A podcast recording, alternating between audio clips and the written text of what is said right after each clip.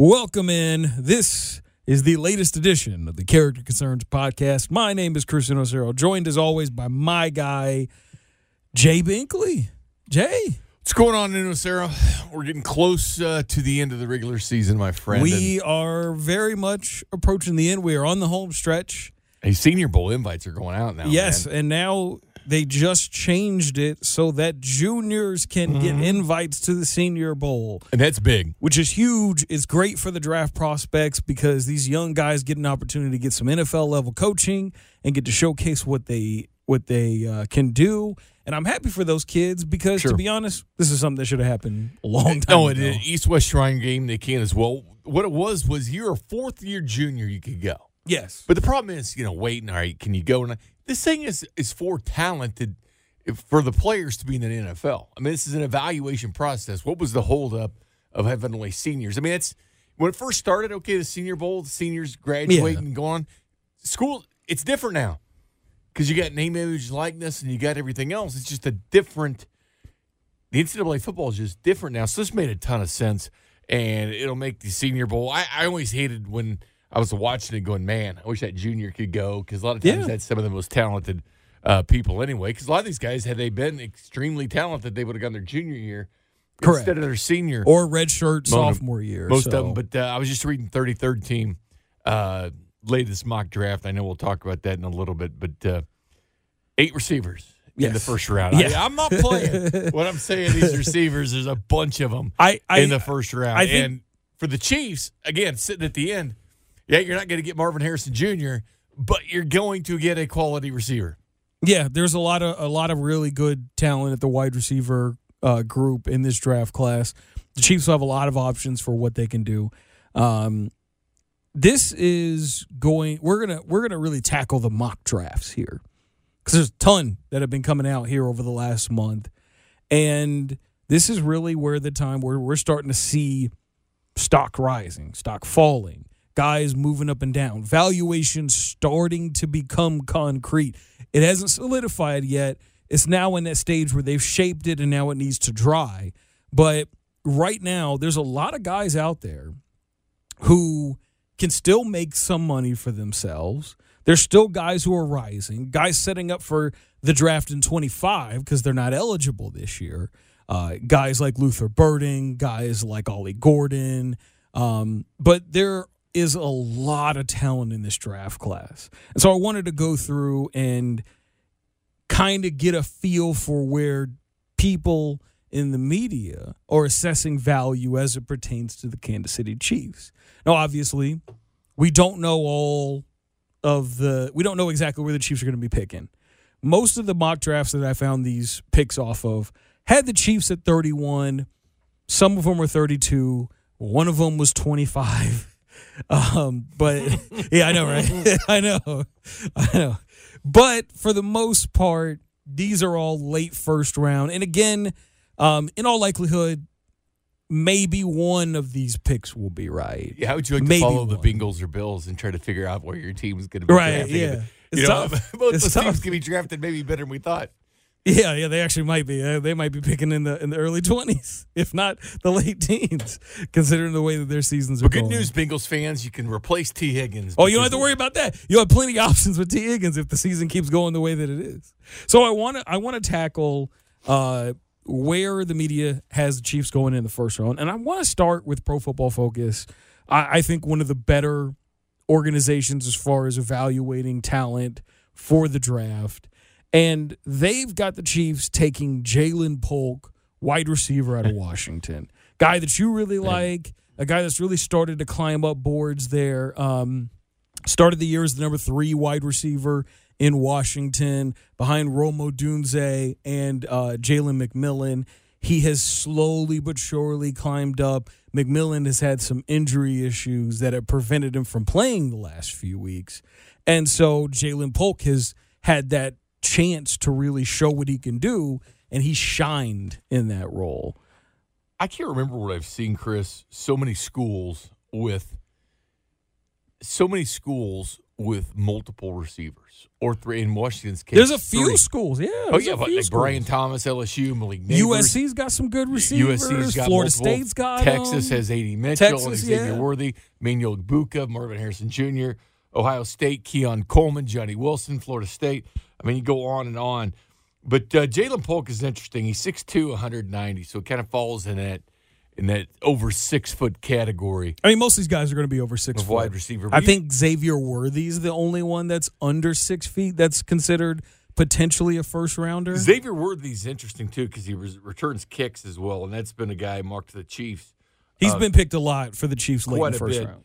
But I'll say this: um, Jalen Polk though is interesting because he was nowhere near getting the run at the beginning of the year that he's getting now. six one is Xavier Worthy. Yeah, it was actually Ladd McConkey. I'm tripping. It's, it's Ladd, Ladd McConkey. McConkey's just a tad under, but, uh, man, he's been climbing boards too. Speaking of yeah, he has. Boards. We talked we talked a lot about him yep. the last couple weeks. But, yeah, Jalen Polk is uh, definitely an interesting option right now. It's going to be very interesting to see what happens with the combine because I think that is really going to kind of determine where his value is because he really came on this year. So the question's going to be, how better of an athlete are you than the rest of the guys at your position? So that'll be interesting there. For Sports Illustrated, they put out a three-round mock. First round, they've got the Chiefs taking Brian Thomas Junior, your guy at L S U, wide receiver. Second round, they've gotten taken Jordan Morgan, a tackle out of Arizona. And in the third round, they've got Nazir Stackhouse, a defensive tackle from Georgia, in the third. Um All positions need here. We're real yes. quick on Brian Thomas. Right. He, he he's about six four, six five. Yeah, he's tall. Very and tall. He's like he's like a Marquez Valdes-Scantling type. He's, he's got thirteen touchdowns. I mean, the guy is a red zone threat. He's got more than Malik Nabers. He has more than Marvin Harrison Junior Marvin Harrison Junior has twelve. Malik Na- or Brian Thomas has been an absolute positive stud. He's got uh, for what he does, I, it's just one of the more impressive guys to me because he kind of you know, off the radar a little bit at first because everybody's talking about Malik Nabers at L S U, which they should. But, uh, yeah, he's been an incredible, incredible player. And if you haven't seen him play, most people I say I've seen that have talked to about L S U games will say, hey, man, what do you think about Brian Thomas? Yeah. I'm like, I like Brian Thomas a lot. Yeah, like I said, he reminds me a lot of, of Marquez Valdes-Scantling. Tall, fast. Um, don't, don't say that. I mean, just the type. Not obvious, like – I think we could both agree. Marquez is one of those guys that should be producing more than than he is based like on his M V S, talent. Yes, but I'm just saying, man. Based on his talent. The, I'm just yeah. talking about talent. Like, okay. I've heard many comparisons to Yeah, him. I'm just saying that, like, just from that part, he should be producing more based on the talent that he has. Brian Thomas Junior, very similar in that he is tall, he's got some speed to him, and I think that that could definitely give him an advantage at the professional level. Well, honestly, that's why I like M V S is he's six four frame, he runs a four three seven. I mean, he was a combine stud, and a couple years ago he had the you know the fastest cl- timed right. on uh, field. Run. Yeah, it was like twenty-two miles an hour, something like that. But it's a great to be compared with that athletically. Uh, and I kid kid earlier is is pretty good to have. I just I, I'm just uh, thinking sky's the limit, right? I mean, again, yeah, eight receivers in the latest uh, thirty-third mock, and that's going to be pretty accurate. Yeah, and then um, C B S, a little bit of a head scratcher here. They've got the Chiefs taking Denzel Burke, cornerback out of Ohio State. And I understand this is kind of what happens with mock drafts is they see outgoing players. And their th- first thought is, oh, that means they have to replace them. Because if that player's leaving, they're going to have a hole on their roster. I can tell you this right now. I would be very surprised if the Chiefs went cornerback in the first round because they have a very good cornerback room outside of L'Jarius Sneed. Let's not forget, L'Jarius Sneed has had some injury issues the last couple of years. Yeah. And they've relied a lot on their young corners. Guys like Trent McDuffie, guys like Jalen Watson, guys like Joshua Williams. They're not hurting for corners right now. Like, if they're going to go corner, I would say that it'll be a L'Jarius Sneed type on the third day. A great athlete who has gone underappreciated, and they think they can coach him up into a professional corner. But I don't think they're going to go corner in the first two days. No, I don't either because they, they have built you know, really the premises of what this team has done the last couple of years. Build up a secondary. You know, it's worked. Yeah, it, it, it's right now second in the N F L uh, in in passing. It's in passing defense. Um, it, they've done their job. They've shut down scoring as well. I mean, obviously the whole defense has, but they're sitting number two in, in scoring defense, and they've been incredible. But they've been so heavy on that. Five defensive backs who are rookies playing last year's Super Bowl. I think they could afford maybe not to dabble in those waters, and it really depends on Sneed which direction they go. I mean, I I think we're both in agreement. Sneed's probably going to be playing for another team in twenty twenty-four. I just don't think that losing Sneed is something that needs to be heavily addressed with a high draft pick, because I think that they've prepared to lose L'Jarius Sneed since before last season. I think they were pretty resolute. We got to get bigger.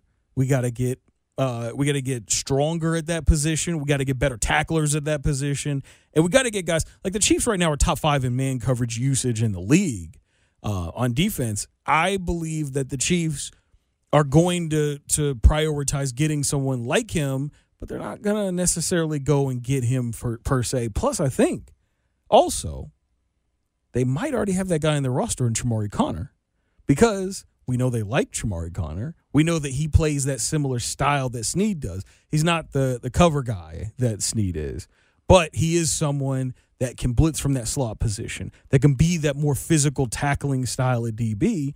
I think that, that he's their kind of guy, and maybe he's going to be the one that kind of plays that role that Sneed was playing before outside of the corner. Yeah, he was my favorite draft pick by the Chiefs just because of his versatility. He plays the nickel, play play any corners, and safety. I mean, he just does it all. Right. And, he again, he led Virginia Tech in sacks in two thousand nineteen.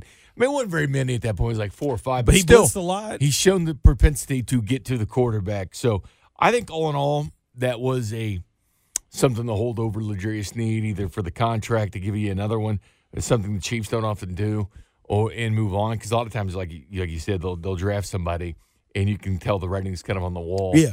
For the play, and this goes even back before.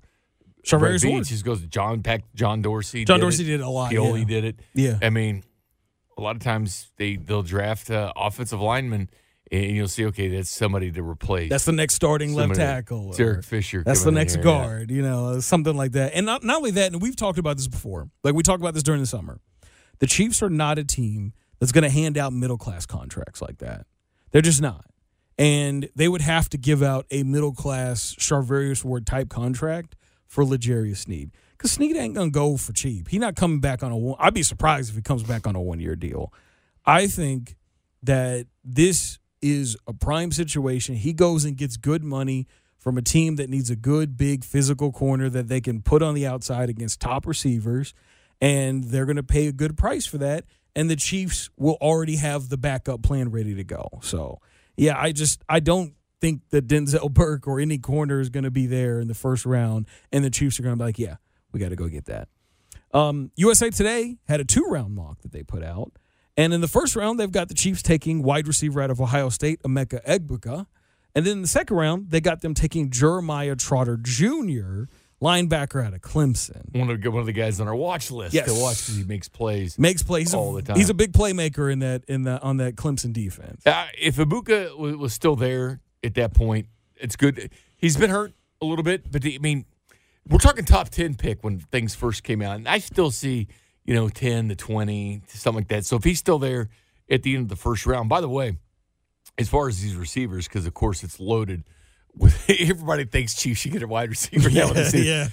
The record is seven wide receivers in the first round back in two thousand four. We had six in two thousand twenty, but an N F L record, thirteen wide receivers went in the first two rounds. That record will be broken this, this year, year. For that, sure, for sure. They'll, they'll at least, at minimum, tie first-round receivers at seven, could go over to eight. But it's interesting we see how the, these receivers. Here's the thing with Egbuka. We've talked about it before, Ohio State.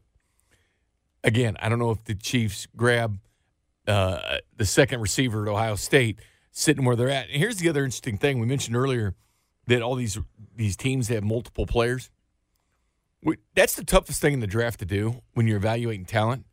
When you say, okay, there's two wide receivers, three wide receivers here, who drew the best corner for the other team? Who drew the focus of the defense? Because when you're when you're watching these college teams, you know, a lot of them may have one guy that plays in the N F L as a defensive back. It might be a fourth or fifth round pick.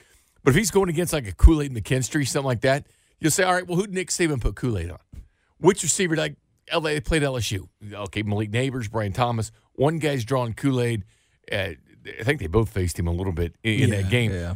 But that's the most dangerous thing. And the Chiefs have found this out. Ryan Sims was on that same defensive line as Julius Peppers. We've seen more and more teams with with people taking, you know, defensive line both on, on a good one. I think this can be a challenge for wide receivers in this year's draft because some guys are putting up big numbers, but you know what?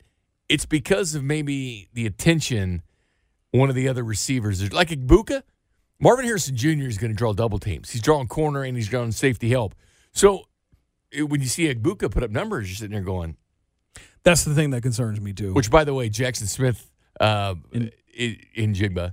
Good job. Good job. Is put up, by the way, he's been putting up incredible numbers this past yeah, month. He has. And it, yeah, he is. Speaking of Ohio State. Some of that's come at the expense of like D K Metcalf yeah. and or Tyler Lockett. Yeah, but speaking of wide receivers from Ohio State. Yeah, but he is he is starting to find his way now. But, yeah, that's the concern I have with Emeka Egbuka is that he's the number two guy. And he has not, like, we have not talked about him very much. No, on we, the, We've brought him up as a player to watch, but we have not talked about him like, oh, my God, he just killed it this week. No, we haven't. But here's the thing. I mean, we, going back to having multiple guys. Because Garrett Wilson, obviously a stud in the N F L. Chris Olave, obviously a stud in the N F L. They were in the same receiver room at Ohio State. Oh, by the way, Jackson Smith-Njigba was better than all, all those guys. He was. He was. He was better than Garrett Wilson and Chris Olave. So that was that was a wide receiver room with three kind of playmaking type wide and, receivers. And, all, and they're all good. Yeah, and uh, Garrett Wilson and Olave have both been awesome. Garrett Wilson, one thousand-yard receiver last year. Olave was pretty close, I think, to one thousand yards last year. And he's having a good year this year, so... Um, certainly, we can see that uh, at least Wilson and uh, and Olave have, have been really good at the N F L level. Jackson Smith-Njigba starting to come along now. Um, but, yeah, I mean, I, I do worry about Egbuka because he is not the focus of the defense. It is Marvin Harrison Junior It is Travion Henderson. It's guys like that that are drawing away the attention, and he's not having to deal with that. So, yeah, I am. I, that does concern me about it. So I don't know if I'd be one hundred percent on the Egbuka bandwagon if they decided to go that route. I, I'd have to see some more once they get to mini camp and then eventually training camp. You still want to see more production. Again, like he hasn't played all those games. His, yeah. His last five games, though, I mean, look at these numbers. One for twelve yards, four for twenty-nine, three yeah. for forty. Seven for ninety-six is more mm-hmm. kind of, you know, how he's characterized in four for fifty-seven. But, but he's just the other there. He is the twenty-seven for three forty-four um, in seven games this year. Yeah. But you got to remember, like last year, he had seventy-four for eleven fifty-one, right. ten touchdowns. I mean, that was like he's he's definitely insane. Suffered from the lack of yeah. C J Stroud there. And the, that's the thing that kind of concerns me. It's like, you know, if you were never the guy during your time there, it's like, yeah, maybe Egbuka's probably falling out of the first round, I kind of yeah. feel like. And then as for Jeremiah Trotter Junior, maybe. I kind of have my doubts, though. Um, with Drew Tranquil being a guy that they really like now and with Leo Chanel really coming if along. If they bring Drew back. If they bring him back, but I kind of feel like they will because I think he'll be cheaper than Gay. Will I think, Gay? Yeah. I, I, I don't think Gay's going to be back next year. It's so. A position I do believe they need, but I'd put it probably in fourth or fifth in the hierarchy. Right. I would, I would say that, like, they'll probably see if they can get Drew Tranquil back on a cheaper deal. Or hope that Leo Chanel takes that next step forward. Because Chanel's already a great run defender. He's just not a guy you can play in pass coverage right now. So maybe he takes that next step forward as a as a, as a coverage linebacker, and then they don't have to make that move. Yeah. But I, I don't see them going linebacker in the second round this year, even though I like Jeremiah Trotter Junior Um, moving on here, thirty-third team had the Chiefs taking Xavier Worthy, wide receiver out of Texas, which I'd be cool with. A guy that, if of the wide receivers I have seen mocked to the Chiefs a lot, he's one of the most common ones I've seen uh, really since the beginning of the college football season. Ja'Tavion Sanders, the tight end from Texas, was kind of the... Another option, too. He's well, been the popular tight end He was the popular option. Pick for the Chiefs in early mocks. But yes. You're right, it's been a lot of Xavier Worthy. It's been a ton of Xavier Worthy, so I, I, I'd be cool with that. I like Xavier Worthy a lot. Um, The Athletic had them taking Tyler Guyton, a tackle out of Oklahoma. Uh, I like I, I talked to, we talked about this a few weeks ago. I don't think they're taking a tackle high in the draft anymore because uh, what game was that they played? Uh, it was the Chargers game. One snap, Donovan Smith out. They put Wanye in. They put Wanye right there at left tackle. And they don't – and it was just one snap. But I believe that if Donovan Smith could not have gone in that second half, Wanye would have played the entire second half at left tackle. They dressed him. They hadn't dressed him all season long. I don't long, get one, did. But they dressed him. When you get one at the end of the first round, you, okay, we probably look at what you could do in the second round right. or third round. Right. I mean, I feel like they are – I think that they're perfectly content with Wanye. I think Wanye, they looked at him and they were like, this could be a potential swing tackle for us. He played on both sides in college. So if whatever happens with Jawan, we can put Wanye on the other side of that, and we can give him a redshirt year to learn. If And I think that's the reason why Donovan Smith was brought in. Let's bring him in. Let's have Donovan teach him how to play left tackle because he hasn't played it since he was at Tennessee, and then we're going to work him up there. And It, I think that they are start. I think they're feeling comfortable enough with Wanye to throw him out there because they very could have easily made another switch. They could have put Allegretti in and moved Tooney over to left tackle, something that they did I think last year when they had an injury with Orlando Brown Junior So um, I think if they had to, if they felt like they absolutely did not trust Wanye, they wouldn't have put him out there in that situation. So I kind of doubt that first round they're going to go tackle. If they go tackle, maybe third round, fourth round, something around there. But I, it, I'm not confident. It's a tough decision because it is somebody to protect Mahomes. I mean, you yeah. got to understand that. But there's, I don't know, when it comes to Mahomes, which you should be centered around your draft for, you have to make a decision. Right? Do we need a weapon for him? Clearly, he needs weapons right. on offense. Yeah. Does he need people to protect him? Yeah. The Chiefs right now sits number one in the N F L and fewest sacks coming up. Yeah, and a lot of that is Mahomes. Mahomes' ability to move around and avoid sacks. Um, he probably would be sacked a lot more because these receivers struggle to get open.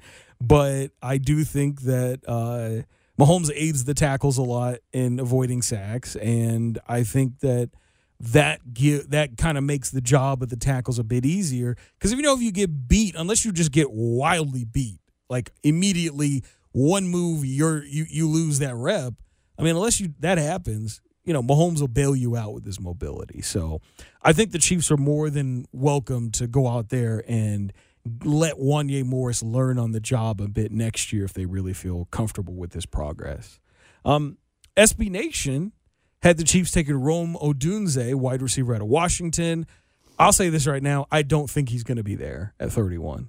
No, or thirty-two, or wherever they're picking at the back, back of the end of the first round. I think he's what top fifteen, thirty-third. I can't remember. They had him going extremely high. Yeah, I think, I think they had him like right after Harrison. Going. I think it was like right after Harrison. I think they had, they had Harrison as the top when they had Malik Nabers number two. Okay, so he was, and he was right around there. Keon Malik Nabers was eight, and then yeah. Keon it was it was right around with Keon Coleman. Yeah, yeah. I I I I do not think Odunze is going to be there late in the first round. Like.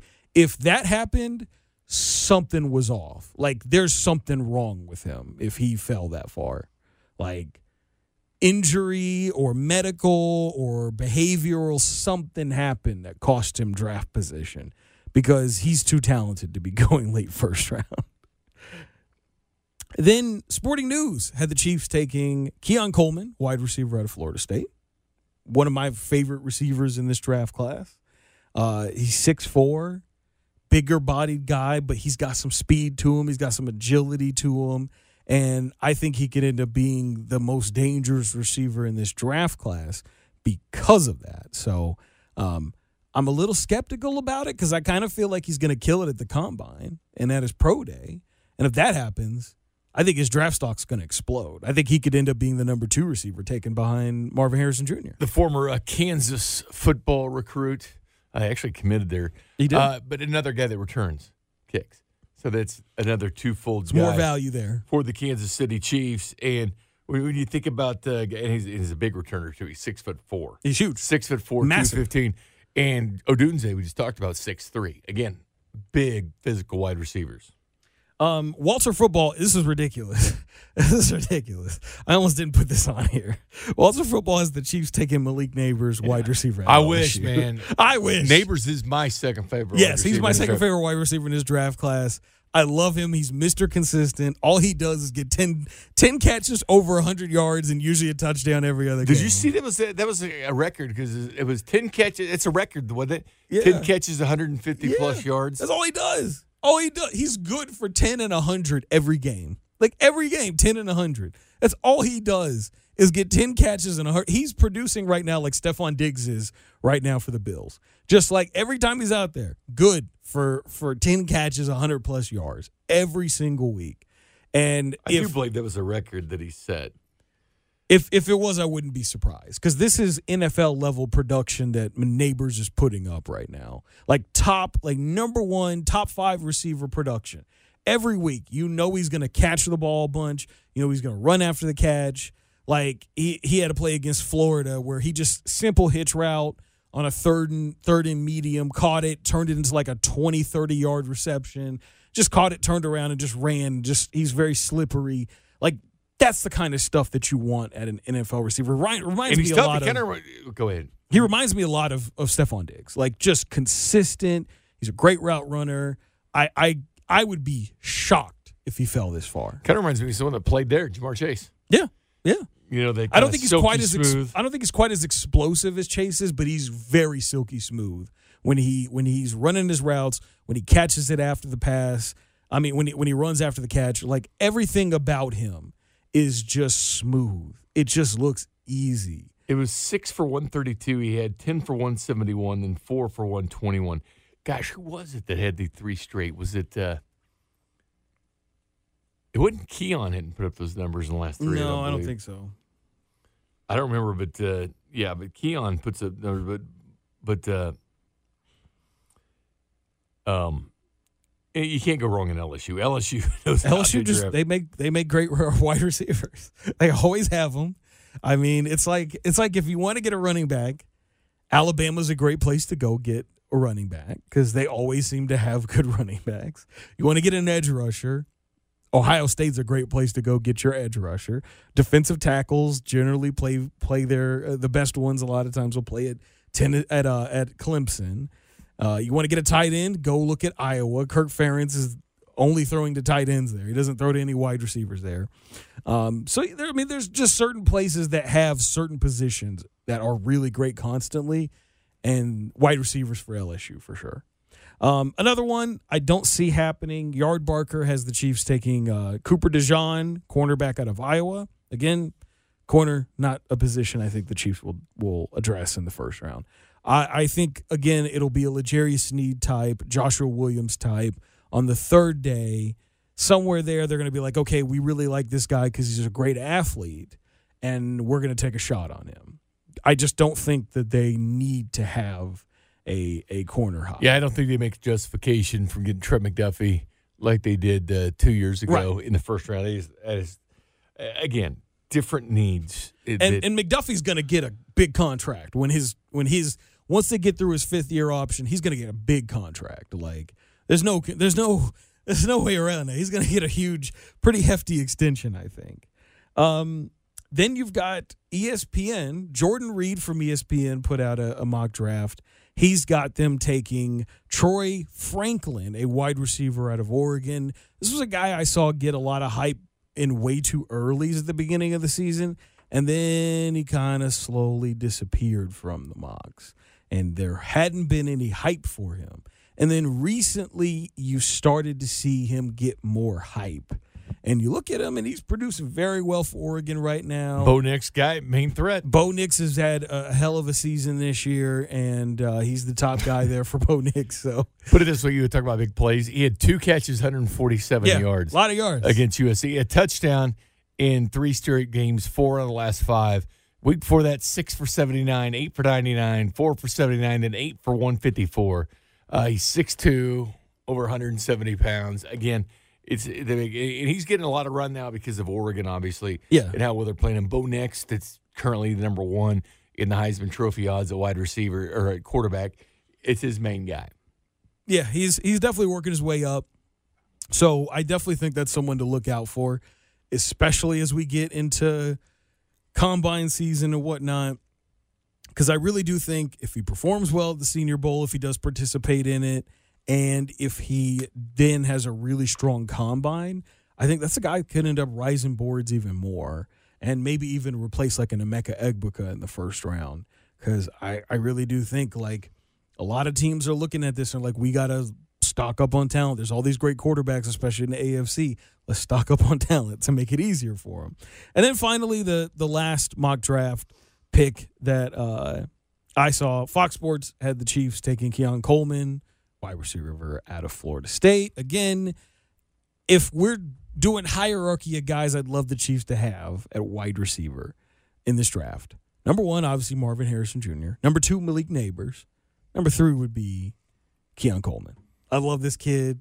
Uh, the fact that he's that height, six foot four, with that kind of athleticism, that speed, that agility, the fact that he can return kicks at six foot four. Like, what what guys over six foot two do you know are returning kicks? Just freakish like athletes yeah. that, that, that have all that talent. And the one thing is, with these mocks, you see the wide receiver talent. I'll tell you what, a lot of time, a lot of years, if it wasn't for Marvin Harrison Junior, and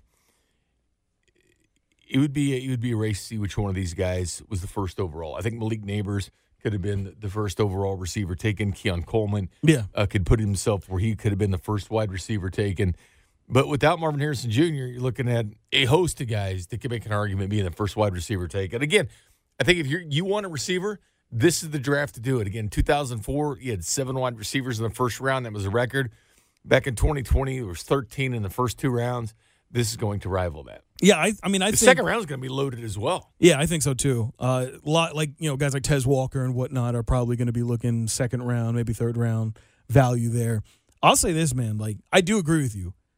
If Malik Nabers were in last year's draft, easy first receiver taken off the board. Like, easy. Would have been a top ten guy, I think. Um, that's just how talented he is. That's why I think Luther Burden uh, is in a great spot coming out next year. Yeah. Because he'd, he'd be kind of... in the middle of the shuffle, lost in the shuffle of these great receivers. There would be a big debate about him or Malik Nabers as the second wide receiver.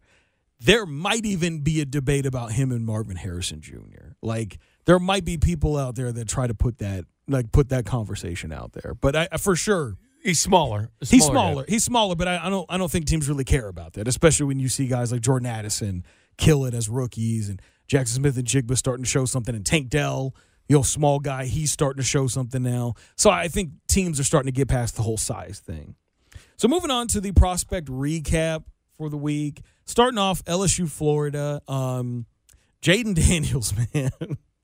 He went seventeen of twenty-six for three hundred seventy-two passing yards, three passing touchdowns. He also had twelve carries for two hundred thirty-four yards and two rushing touchdowns. Yeah, say that again. Say that two hundred thirty-four. two hundred, he averaged almost twenty yards a carry, which was ridiculous to watch because, you know, I'm a Florida fan. So I'm watching this. I'm just like, did they forget that Jaden Daniels can run? Is is mainly known for his running than than his passing? He's, He's a good passer. Heisman odds at this point. Yeah. And the amount of losses L S U has. I mean, guys. That'll prevent him from winning. Well, I know, but you guys usually aren't even in the realm of this that have yeah. lost like L S U. Yeah. I mean, what's that with L S U? What, three losses now? I think. I think they're three losses. I mean, they're still a really talented team, and uh, you know they're. I mean, there's they're gonna get really hit by the draft this coming season.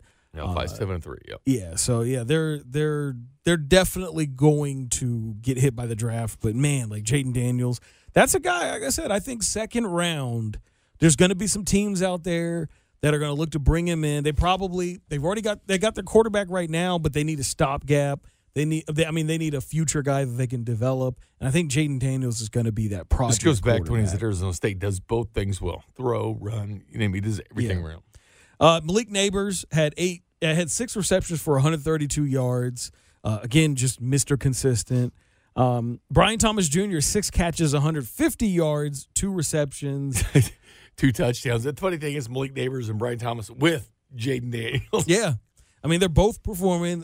I don't think we have to worry about the the the second guy syndrome with Brian Thomas Junior because he's also as well one of the top touchdown. I think he's the top touchdown scorer for wide receivers this year. I think he leads the F B S. But I think he's also top ten in receiving yards as well. I think he's like number seven or eight. So Um, he's really producing a lot, and he's really showing showcasing that he's not just the other next to Malik Nabers. So that's a good sign for him. And then also Ricky Pearsall for Florida, seven catches, one hundred three receiving yards.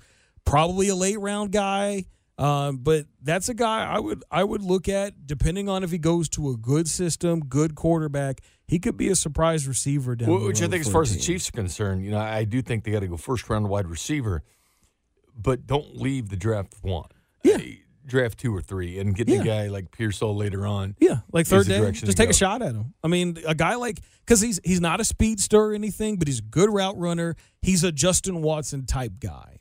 And if you can get a guy like him and he develops into a pretty good second receiving option for your team, you're feeling pretty damn good about that. Or even a good slot option, because yeah. you, you do have Rashee Rice still. So if he turns into a good slot option, you're feeling pretty damn good about the future of your team. So um, Then uh, for Kansas State, they had uh, Ben Sennett, three receptions for sixty-eight yards and a touchdown uh, this past weekend.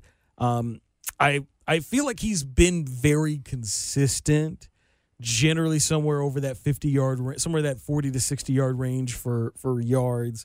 Not getting a ton of targets, but, you know, tight ends, is unless you're Brock Bowers, you're not going to see a ton of targets at the collegiate level. Ben Sennett's a guy you'll see on Monday Night Football with like five for forty-five and two touchdowns. Yeah. He'll get a couple. And, and you'll be like, where the hell did this dude come from? Like, Ben Sennett, I think he's probably going to be like maybe a third or fourth round guy.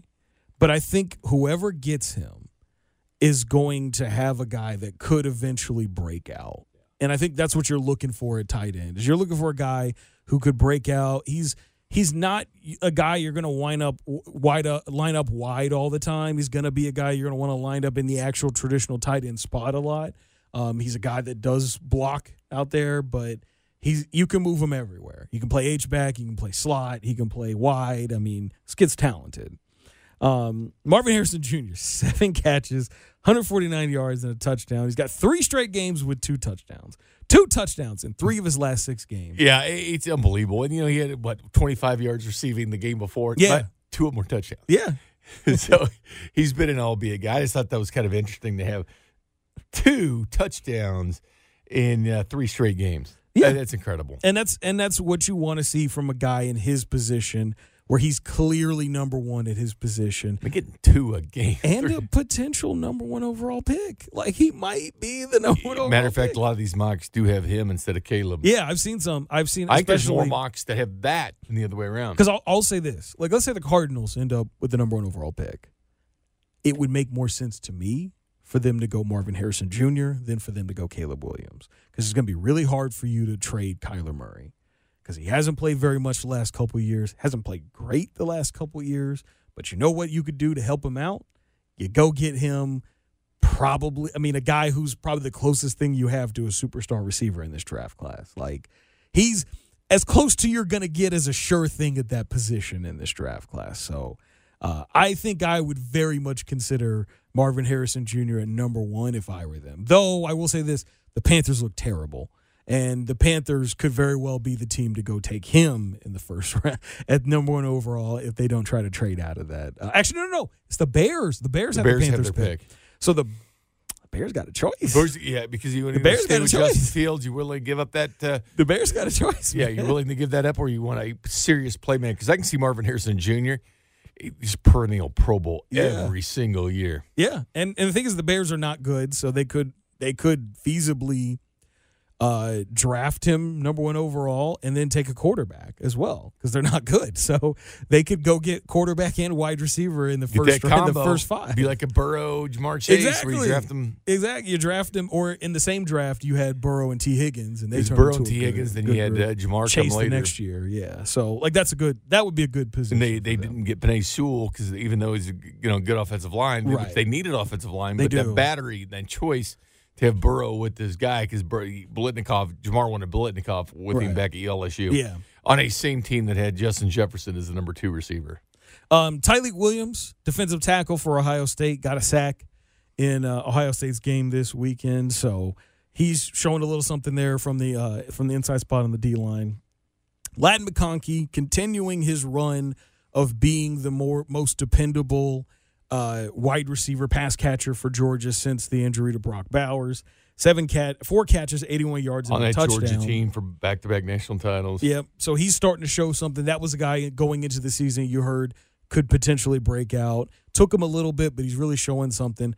We also had the return of Brock Bowers, who came back from that ankle injury probably a lot earlier than I think both of us thought he would. Like missed two games.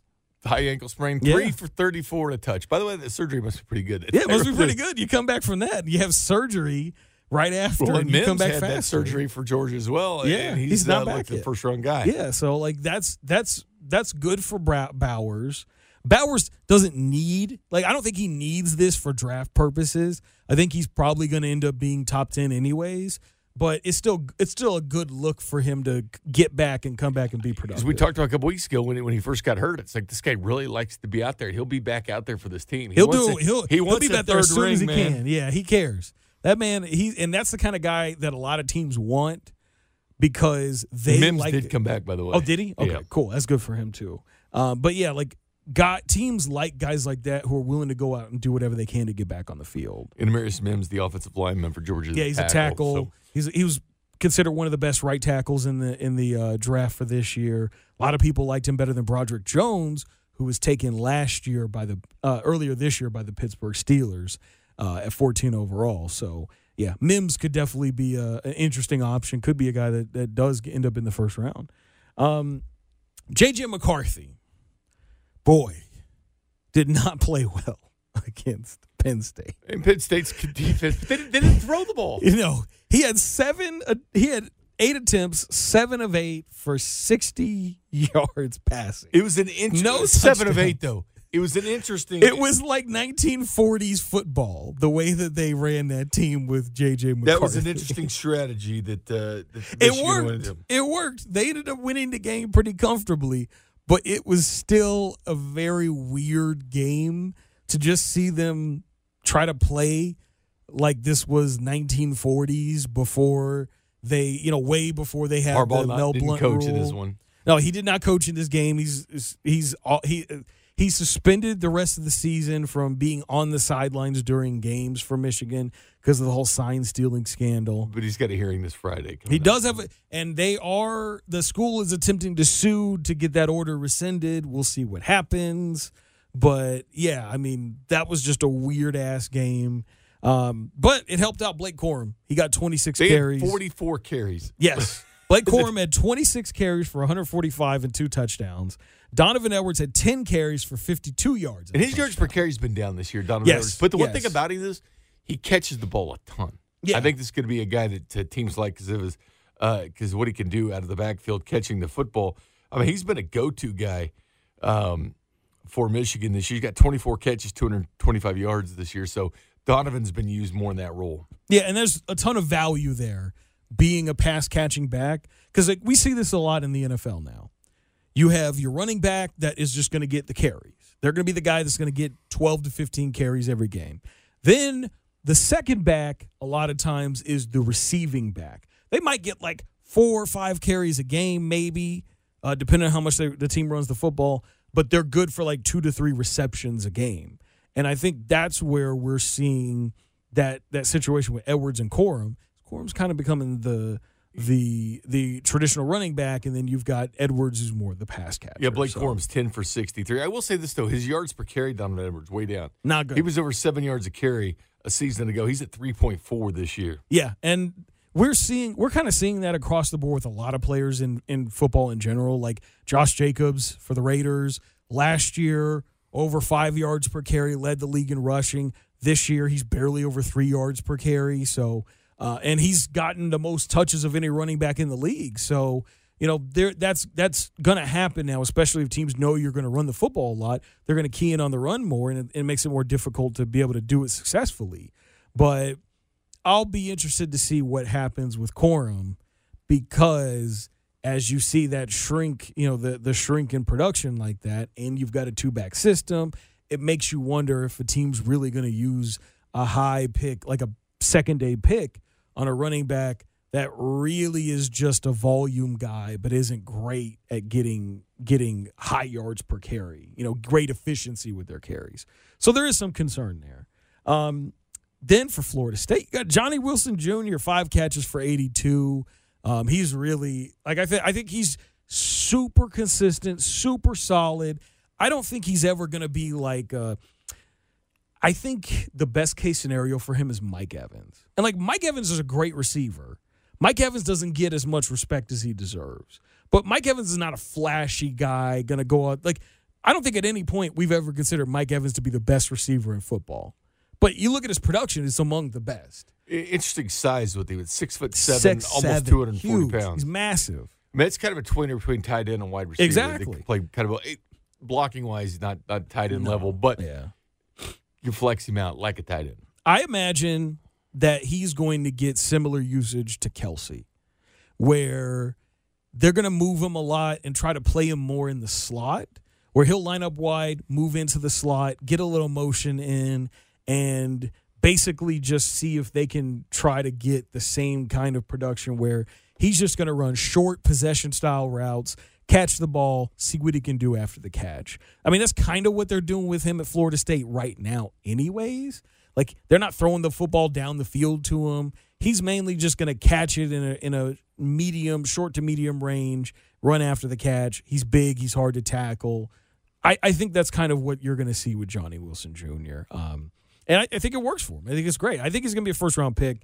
I think he's going to be a Mike Evans type where he's just going to produce very well, but he's not going to be a guy that's going to be super flashy and blow you away with the production. It's just like, oh, yeah, Johnny Wilson Junior, he's good for one thousand this year. He's good for seventy, eighty catches, you know, five, six touchdowns. He's good for that. Like, I think that's kind of going to be where he's going to be at. Um, then you got Jaheim Bell, who's starting to get some notoriety there, a guy that you like. Three catches, forty-one yards. So not going to get a ton of usage when you've got Keon Coleman on your team with four for twenty-four uh, and Johnny Wilson Junior But still, you know, for a smaller tight end, uh, you do want to see him get involved in that. And it's good to see Jaheim Bell getting that production. Then you got Michael Penix Junior, who leads the F B S in passing yards. Still, he was twenty-four for forty-two, three thirty-two uh, with two touchdowns. Dylan Johnson is running back, starting to make a name for himself. He had twenty-two, twenty-three carries for one hundred four yards and a touchdown. And then his two wide receivers, his top two wide receivers that played in the game, Rome Odunze, three catches for one hundred eleven, two touchdowns. And Jalen Polk, four catches for for fifty-five yards. Two guys that have been mocked to the Chiefs. Yes. I Like I said, I, I'm not confident that Odunze will I think be he's there, gone. But I think Jalen Polk is an option for them late in the first round. Um, Then you've got Caleb Williams, nineteen of thirty-four for two ninety-one and a touchdown. I kind of feel like he's lost a little bit of steam here the last month or so. At least he's still playing. He's all playing. Talk he about, is you know, playing. He's, he's playing. He is playing. Remember a month ago, their whole deal was, Uh, do we still want these guys? Do do is he still the top quarterback? We called it out before the year started. Said U S C extremely talented. Yes. That defense, they're going to be let up. They're going to be let up after by... the San Jose State game. We both yeah. knew like I, I was like, okay, there's yeah, there's yeah. an issue with this defense. I, I, I will say this. I think his wide receiver group is is a little bit disappointing. Um, I think like Dorian Singer was a guy that was really you were starting to see you were, you saw some hype. And Mario Williams, Mario Williams, Taj Washington, who's kind Burton of Rice the top started guy there. Through game. Jerry Rice's son. Yeah, yeah. I just don't feel like any of those guys are elite. Like those guys are like, no first rounders. I don't know. No, absolutely not. Like maybe late third round, like mid to late third round, and then after that probably third day picks. But I mean, I just I I'm not seeing that from him, and it kind of feels like he's just carrying this team that is talented, but is not nearly as talented as the teams that they're playing against. Um, Bo Nix uh, in the in in that game also new Heisman favorite. Man, twenty-three for thirty-one, four hundred twelve passing yards, four touchdowns. Man, Bo Nix, I think is really he's making himself some money, man. He, I think he's making I, himself a lot of money. I see him as top fifteen in mock drafts now lately. Yes, two, for a guy that was fringe first rounder to begin the year, has now put himself about fifteen. I think. You got Caleb as the first quarterback. Then I think you got Drake May. They probably Drake May, even though I like Penix better. Then you got Penix, and then I think you got Bo Nix, which is crazy because you, you remember Bo Nix before he was at Oregon. Yeah, he's at Auburn, yeah. He was at Auburn. He, you saw some promise. He did not play like this. But he did not play like this. He looked far from that. Even last year at Oregon, it was like, okay, he's made some improvements, but, like, that's not a guy I'm looking at as a potential elite, you know, top-end quarterback in the first round. Bo Nix has turned the corner now. Like, now we got to start talking about him up there with Penix and May. Not quite Caleb, but we got to talk about him there. He does have a lot of talent around him. You know, front, his offensive line's really, really strong. Um, but, man, like, he, I think he has made so much improvement in his game, in his reads, in his confidence.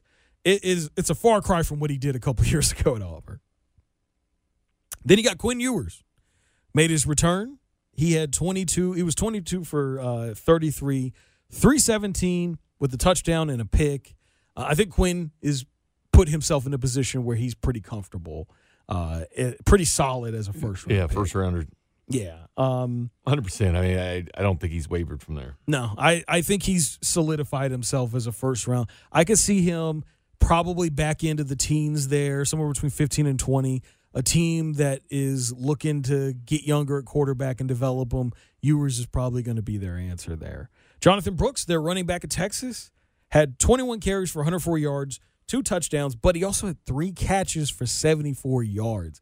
This is the value I'm talking about with Jonathan Brooks. It's like, not only is he a hard runner as just a pure running, as a, as a pure uh, rusher, but his ability to catch and his ability to run after the catch, it gives him so much value in the as a as a running back in the N F L, because all these teams are looking for the unicorns like him, like Bijan Robinson, who hasn't quite had the the start to his career I think a lot of people were hoping for.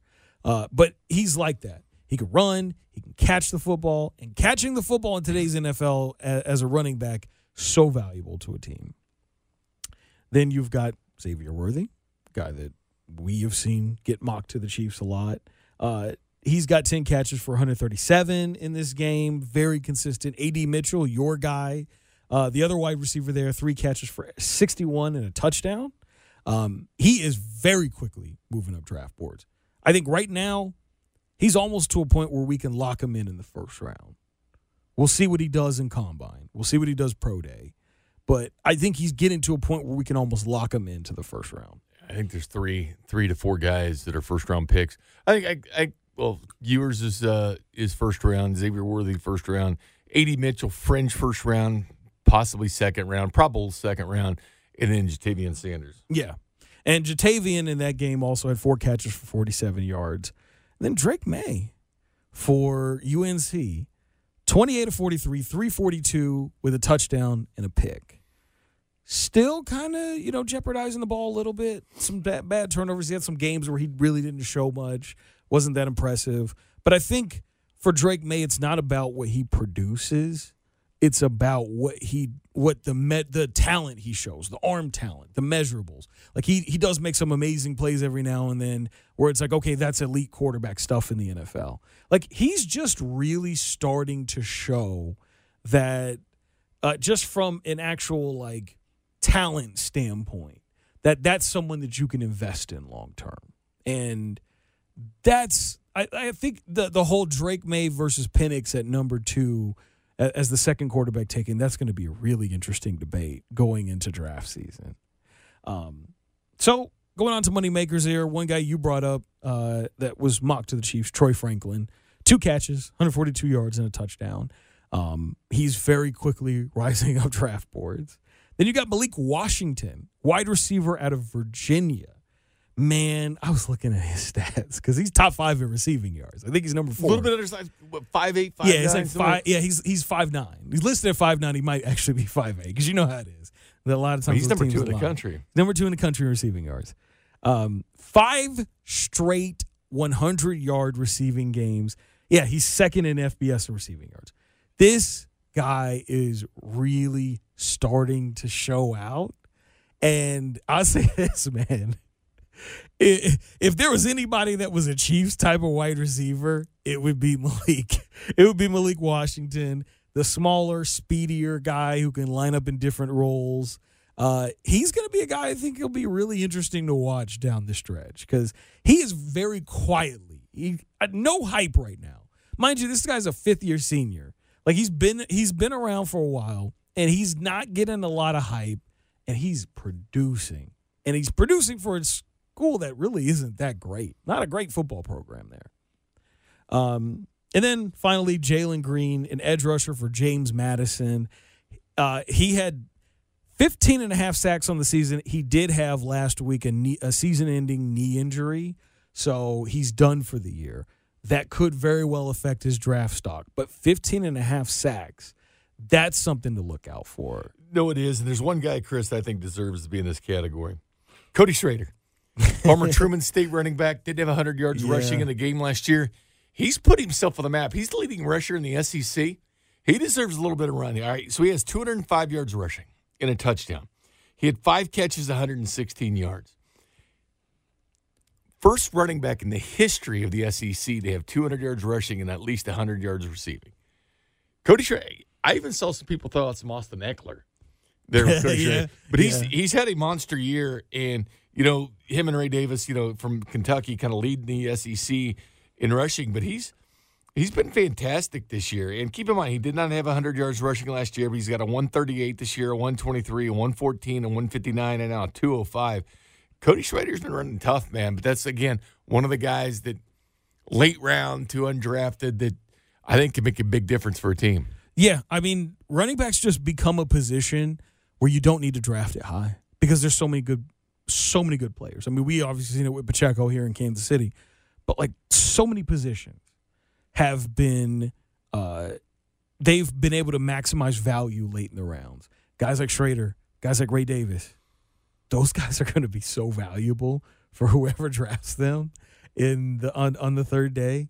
Like I, I, I said this after Ray Davis tore up Florida. Uh, what was it, a couple months ago now? I was like, dude, that that guy's going to be a really good running back on Sundays in the N F L. And Schrader looks like that too. Well, again, you know, Austin Eckler undrafted. Yeah. And and the thing is, is like, you know, having that size like that, but still being productive. It, it can give you a bit of an advantage because not a lot of guys are used to tackling guys that are that are the smaller type. So, especially we got big, like six foot four linemen there blocking for him. It can be a little tough to to see these guys and to, to catch them. So it, it I just does kind of serve you money makers. Yeah, no, I absolutely agree with you on that. Especially like nowadays. You're going to see him live this weekend. Yes, yeah, I will be seeing him live this. Hopefully, he doesn't do a whole lot to Florida. Hopefully, he has a bad game against Florida. It's some Graham Mertz. But he, City he, had, he had a really he, he had a good game against Georgia when when uh, when they when they played him uh, now a week and a half ago. Um, so yeah, like like like I said, they I'll say this, man, Mizzou's got some talent on that team. Man. Missouri has some they serious some talent. talent. They got some talent on that team. So going to our Week twelve watch list, Colorado taking on Washington State. I believe this is on Friday night. Um, Shedeur Sanders, Xavier Weaver, going to be the two guys to watch for in that game. Michigan takes on Maryland, and uh, you got J J. McCarthy, Blake Corum, Donovan Edwards. See if they're going to have the same strategy of run, run, run. That's going to be – with the Heisman Trophy caliber quarterback. I'll say this, man. I'll say this, man. J J. McCarthy cannot like that game plan. When you are trying to get drafted in the first round and you get eight pass attempts again in a top ten matchup, like this is a matchup between two top ten teams, and – you are only throwing it eight times in the game. Like that's like that's like didn't Tim remember when Tim Tebow played the Chiefs at Arrowhead a few years like a decade over a decade what, ago? Two passes? I, no, he had like eight. I think. I think he, had, he only completed two. Yeah, but he had like eight passes that game. Oh. That's kind of what it looks like. And generally, when you're starting quarterback, I know Penn State's got a good defense, but yeah, come on. But like, still, come on. Like this is college football. There's only so much great defense you could play at this level. So. When your starting quarterback who's a potential first-round pick is only throwing it eight times, something's something's off. I wonder if he was hurt or something, but, man, like, that's a that's a, that's a weird look there. Um, Chattanooga is taking on Alabama. It's going to be your standard guys, Dallas Turner, Kool-Aid McKinstry, McKinley Jackson, Malachi Moore, uh, Terrion Arnold, and J C Latham. Rutgers takes on Penn State, Olufoshanu. Uh, Kalen King, corner, uh, corner there, you know, probably going to be a second day guy. Um, Chop Robinson as well, though. Again, he, he finally came back. Finally came back, but didn't really he didn't really do much in that game. But Chop's another guy that you want to look out for. Uh, probably a second day edge rusher for Penn State. Um, Louisville taking on Miami. Zion Nelson, Francis Mauigoa, the star tackles. Uh, safety James Williams and safety Cameron Kinchins playing. So two game. safeties for Miami to watch. Yeah. So they got some they got some good players there. Oklahoma taking on B Y U. Tyler Guyton, the tackle that was mocked to Mock the Chiefs. Chiefs. I don't think they're going to go tackle. Chiefs love uh, Oklahoma linemen. So. Yeah, they do. They do. They do like them. I mean, we've, we've seen some Oklahoma linemen they brought in there. I mean, obviously Orlando Brown Junior and Wanye Morris now. So they're not afraid to bring them in. Uh, but, yeah, I, I don't see it happening, but you never know. Georgia takes on Tennessee. Uh, that's a matchup between two and thirteen. Ladd McConkey, Brock Bowers, Kamari Lassiter, uh, Javon Bullard, and uh, tight end for Tennessee. Uh, was it McCallan Castles? McCallan Castles. Um, so, going to be guys to watch out for in that matchup there. Uh, Wake Forest takes on Notre Dame. The two tackles you want to watch out for, Joe Alt, Blake Fisher uh, for Notre Dame. And Autric Estime is another guy you want to watch out for as well. They're starting running back, who at one point was leading the F B S in rushing yards. Um, Notre Dame's kind of slowly but surely been falling since the uh, the start to the season, but um, you know, they're number twenty right now still, so they're still ranked and still relevant. Um, Illinois takes on Iowa. This game's probably going to be terrible. Probably going to be low scoring. I think I think the the the line for that game was under thirty for uh, Iowa's game last week. It was like under the total was under thirty. It so. hit twenty-two. Yeah, it was not good. It's a record. It's terrible. It's a terrible total. Um, so this is probably going to be a defensive matchup again. Two defenders to watch out for for Illinois. One is Jerzon Newton, the top defensive tackle in this class. Which I think Pro Football Focus might have had him fifteenth in their mock. Yeah, that sounds about right for him. That sounds about right for him. I think that that's an appropriate value for him, especially in a class with so many quarterbacks and receivers uh, and tackles that are, are of high value. Um, and then you also have Cooper DeJean, cornerback for Iowa. It's going to be someone to watch out for, even though I don't think the Chiefs are going to take corner. Uh, then for U N C taking on Clemson, Drake May will be uh, taking on Jeremiah Trotter Junior on that Clemson defense. That'll be really interesting to to watch out for. Again, Drake May is uh, battling it out for that number two quarterback in the uh, twenty-four draft class. Then you got U C L A taking on U S C, the battle of the Los Angeles schools. And uh, Laiatu Latu, my guy, edge rusher for the Bruins. And then they are a lot of names to watch out for on the U S C offense.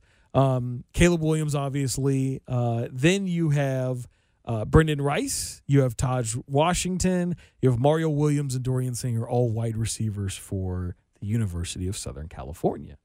Minnesota takes on number one Ohio State. Safety Tyler Nubin is the uh, lone player you should be really watching out for on that Minnesota defense. Um, very possibly the best safety in this draft class. Super talented player. Uh, he's a ball hawk. You know, he definitely does a great job of making sure that teams aren't going down the field on him very much. Um, that's going to be an interesting matchup there, but unfortunately, you know, they're you're playing Ohio State. Super talented offense there. You know, you're talking about Marvin Harrison Junior, Emeka Egbuka. Um, on the defensive end, they're stacked. Both defensive tackles, Tyreek Williams, Michael Hall Junior, both edge rushers. J T Tuimoloau, Jack Sawyer, and also Denzel Burke, the guy that one of the mocks had uh, the Chiefs drafting in the first round. Don't think it's going to happen. But still, Denzel Burke is a really, really great corner. Could be the best corner in this draft class, so make sure you watch it. Might be the first one taken. Might be. Yeah, I, th- I think he might be the first, which is the reason why, like, again, the thirty-one to the Chiefs didn't make a lot of sense because I don't think he's going to be there. Um, Oregon takes on Arizona State. Uh, Bo Nix is going to be the big name to watch out for in this matchup. And Franklin, here. The wide receiver. Yeah, Franklin as well. I mean, you know, he's climbing up draft boards. Bo Nix is climbing up draft boards.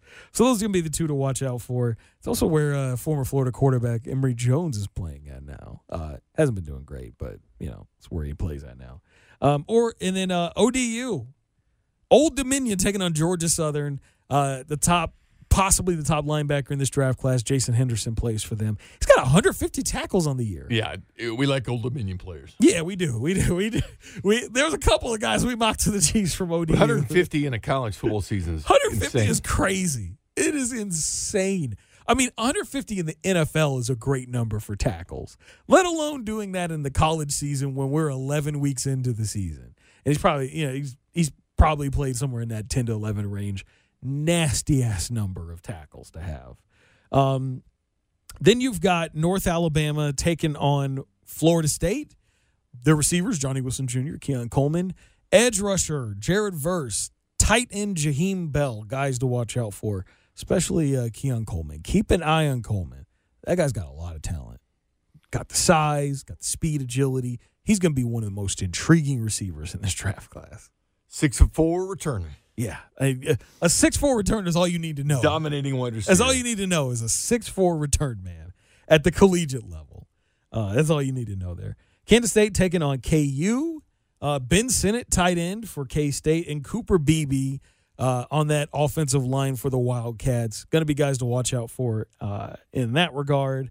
Washington takes on Oregon State. Michael Penix Junior, Rome Odunze, Jalen McMillan, should he play, and Jalen Polk are going to be guys to watch out for. Oregon State quarterback D G Uiagalelei is going to be a guy to watch out for as well. Could be a late round. Former Clemson Q B. Former Clemson Q B.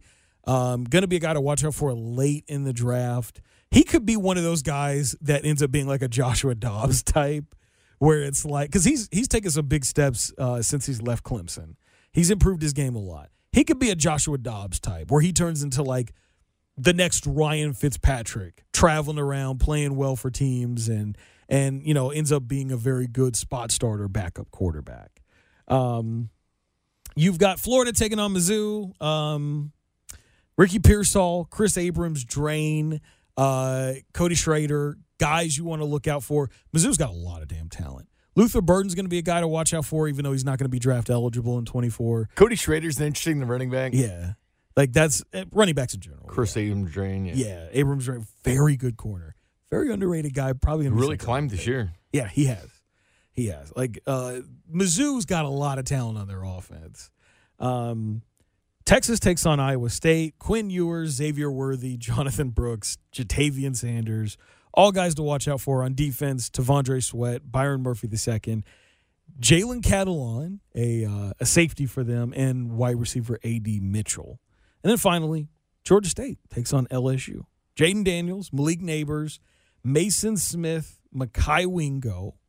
Then you got Jared uh, Garrett Dellinger, wide receiver Brian Thomas Junior All guys to watch. That, that L S U team is stacked for the draft. So many great players there. So many great prospects. A lot of interesting things. Not going to have fourteen taken like a few years ago. No. But it's an N F L roster. No, they definitely have a lot of N F L talent. Uh, a lot of those teams in the S E C are stacked full of S S, uh, of N F L talent.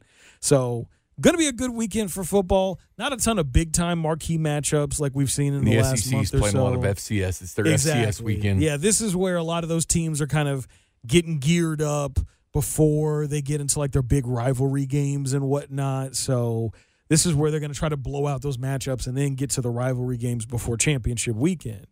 Um, but still a lot of good football to be played, a lot of interesting matchups. I think now there's a lot of guys that have solidified their spots in the draft. As far as, like, round goes, maybe the part of the round that they go can still be affected. The best news, we just listed a whole bunch of uh, junior players. Tons. They can be in the Senior Bowl. They can be in the Senior Bowl. Hopefully they'll go to that. Oh, man, Jim Nagy's going to love that. But you man. know what? A lot of guys go for the practices and don't stay for the game. No. It's okay. Just yeah. Go to the pre- – pre- all, yeah. the, all the talent valuers go down for the practices. Right. They bolt. They bolt a lot of times before the game. Yeah, a lot of yeah. There's you tons, can't get anything determined in All-Star. Right. Yeah. There's tons of of uh, and and the practices are really great to watch. Like if everybody goes, if you've never watched Senior Bowl practice, you got to. It is so interesting to watch, and a lot of these kids like this is like their best time to get reps against other really top talented players. So like I remember Colin Saunders. He, He did awesome at the Senior Bowl. Like, he he, he made a name for himself. A lot of guys jump at least two to three rounds sometimes with the great Senior Bowl because yeah. you're going head-to-head against some of the best talent. It was like, you separate yourself. Yeah. Like, okay, look at this talent this guy's got because you'll see defensive linemen go against some of the best offensive linemen in college football. And, again, that's where the great evaluation happens. Wanye Morris as well really kind of showed out last year in the Senior – well, earlier this year in the Senior Bowl as well. So, I mean, we've seen – it happened in the in in the Senior Bowl where guys get to really showcase that, especially because you get that N F L coaching, and once you get that, that's a way for you to get better. You show how coachable you are. all those coaches there that are at the at the Senior Bowl, they're going to go back to their teams and be like, hey, dog, I really like this kid. I really like this kid. He he he was he learned. He was eager to get better. Yeah, I like this kid. So something to watch the combine. Yeah, definitely something to watch out for. So, yeah, we'll keep you updated on the best matchups for next week. Getting closer to, to conference championship weekend. So this is really now where we're starting to, to wind down the college football season. Um, also as well, once that season's done, once we get to bowl season, we're obviously going to have to change up a lot of our content. We're going to do some mock drafts for of our own, and uh, we will definitely dive more into these mock drafts as the season comes along. So um, for Jay Binkley, I'm Chris Inocero. We'll catch you guys uh, next week. Thank you guys for listening.